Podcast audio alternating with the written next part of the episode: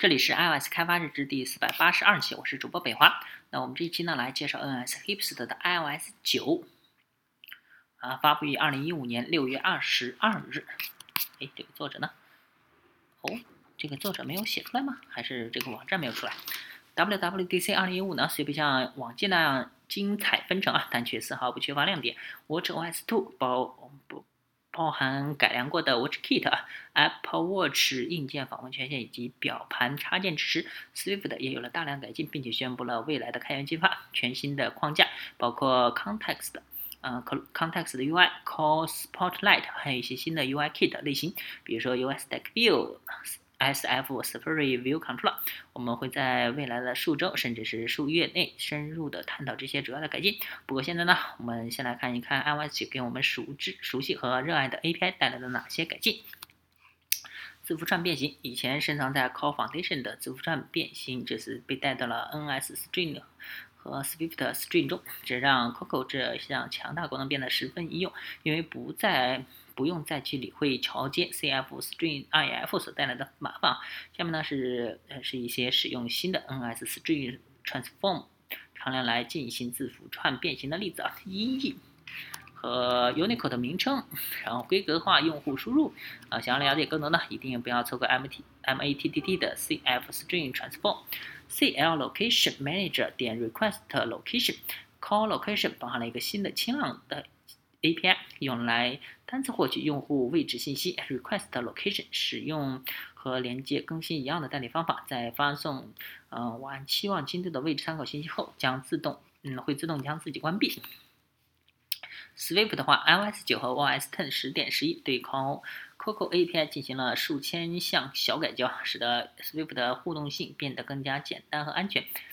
呃，这些改进啊，从熟悉的空值标注开始啊，将隐式打开的参数和返回值变成了真正的 optional，啊或者非 optional 的数据类型。比如说，许多 API 将以前的 NS Array 类型的返回值从空值改为了是空数组。啊，语义上看呢，它们是同一的，但是非 optional 数组就易用的很多啊。此外呢，许多 Coco API 开始利用 Objective C 中新加入的泛型优化来提供类型化数组。前面提到 CL Location Manager 的 delete Delegate 中的呃 Location Manager 冒号底的 Update Locations 冒号方法就是这么一个例子啊。之前 Location 参数 AnyObject 数组现在变成了 CL Location 数组，从而省去了在方法题中嗯还要另外转型的麻烦。最后呢，许多之前 Swift 根本无法访问的 API 也被修正了，比如说用来获取特殊 UI Appreciate Princess 呃的代理方法，过去的 Princess Ven Content 的 in 是用 C 可改变参数实现的。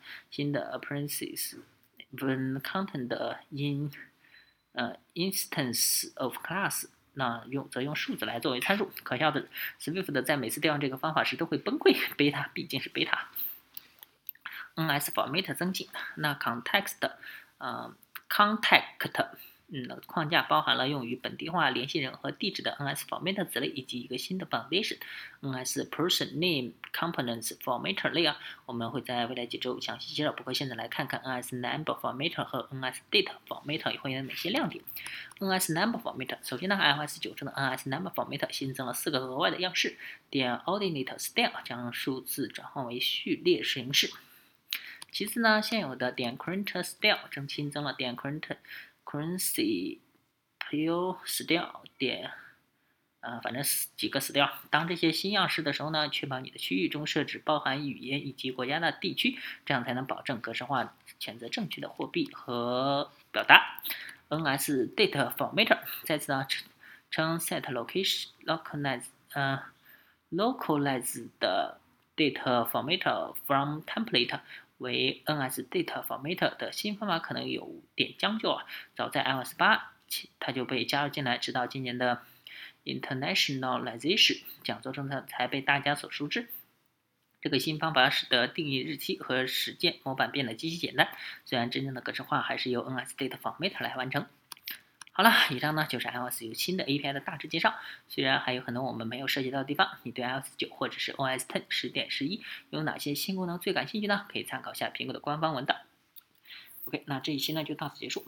这上面好像没看到作者啊，那大家可以关注新浪微博、微信公众号推特账号 iOS 地方 g 也可以看一下博客 iOS 地方 g 点 com，拜拜。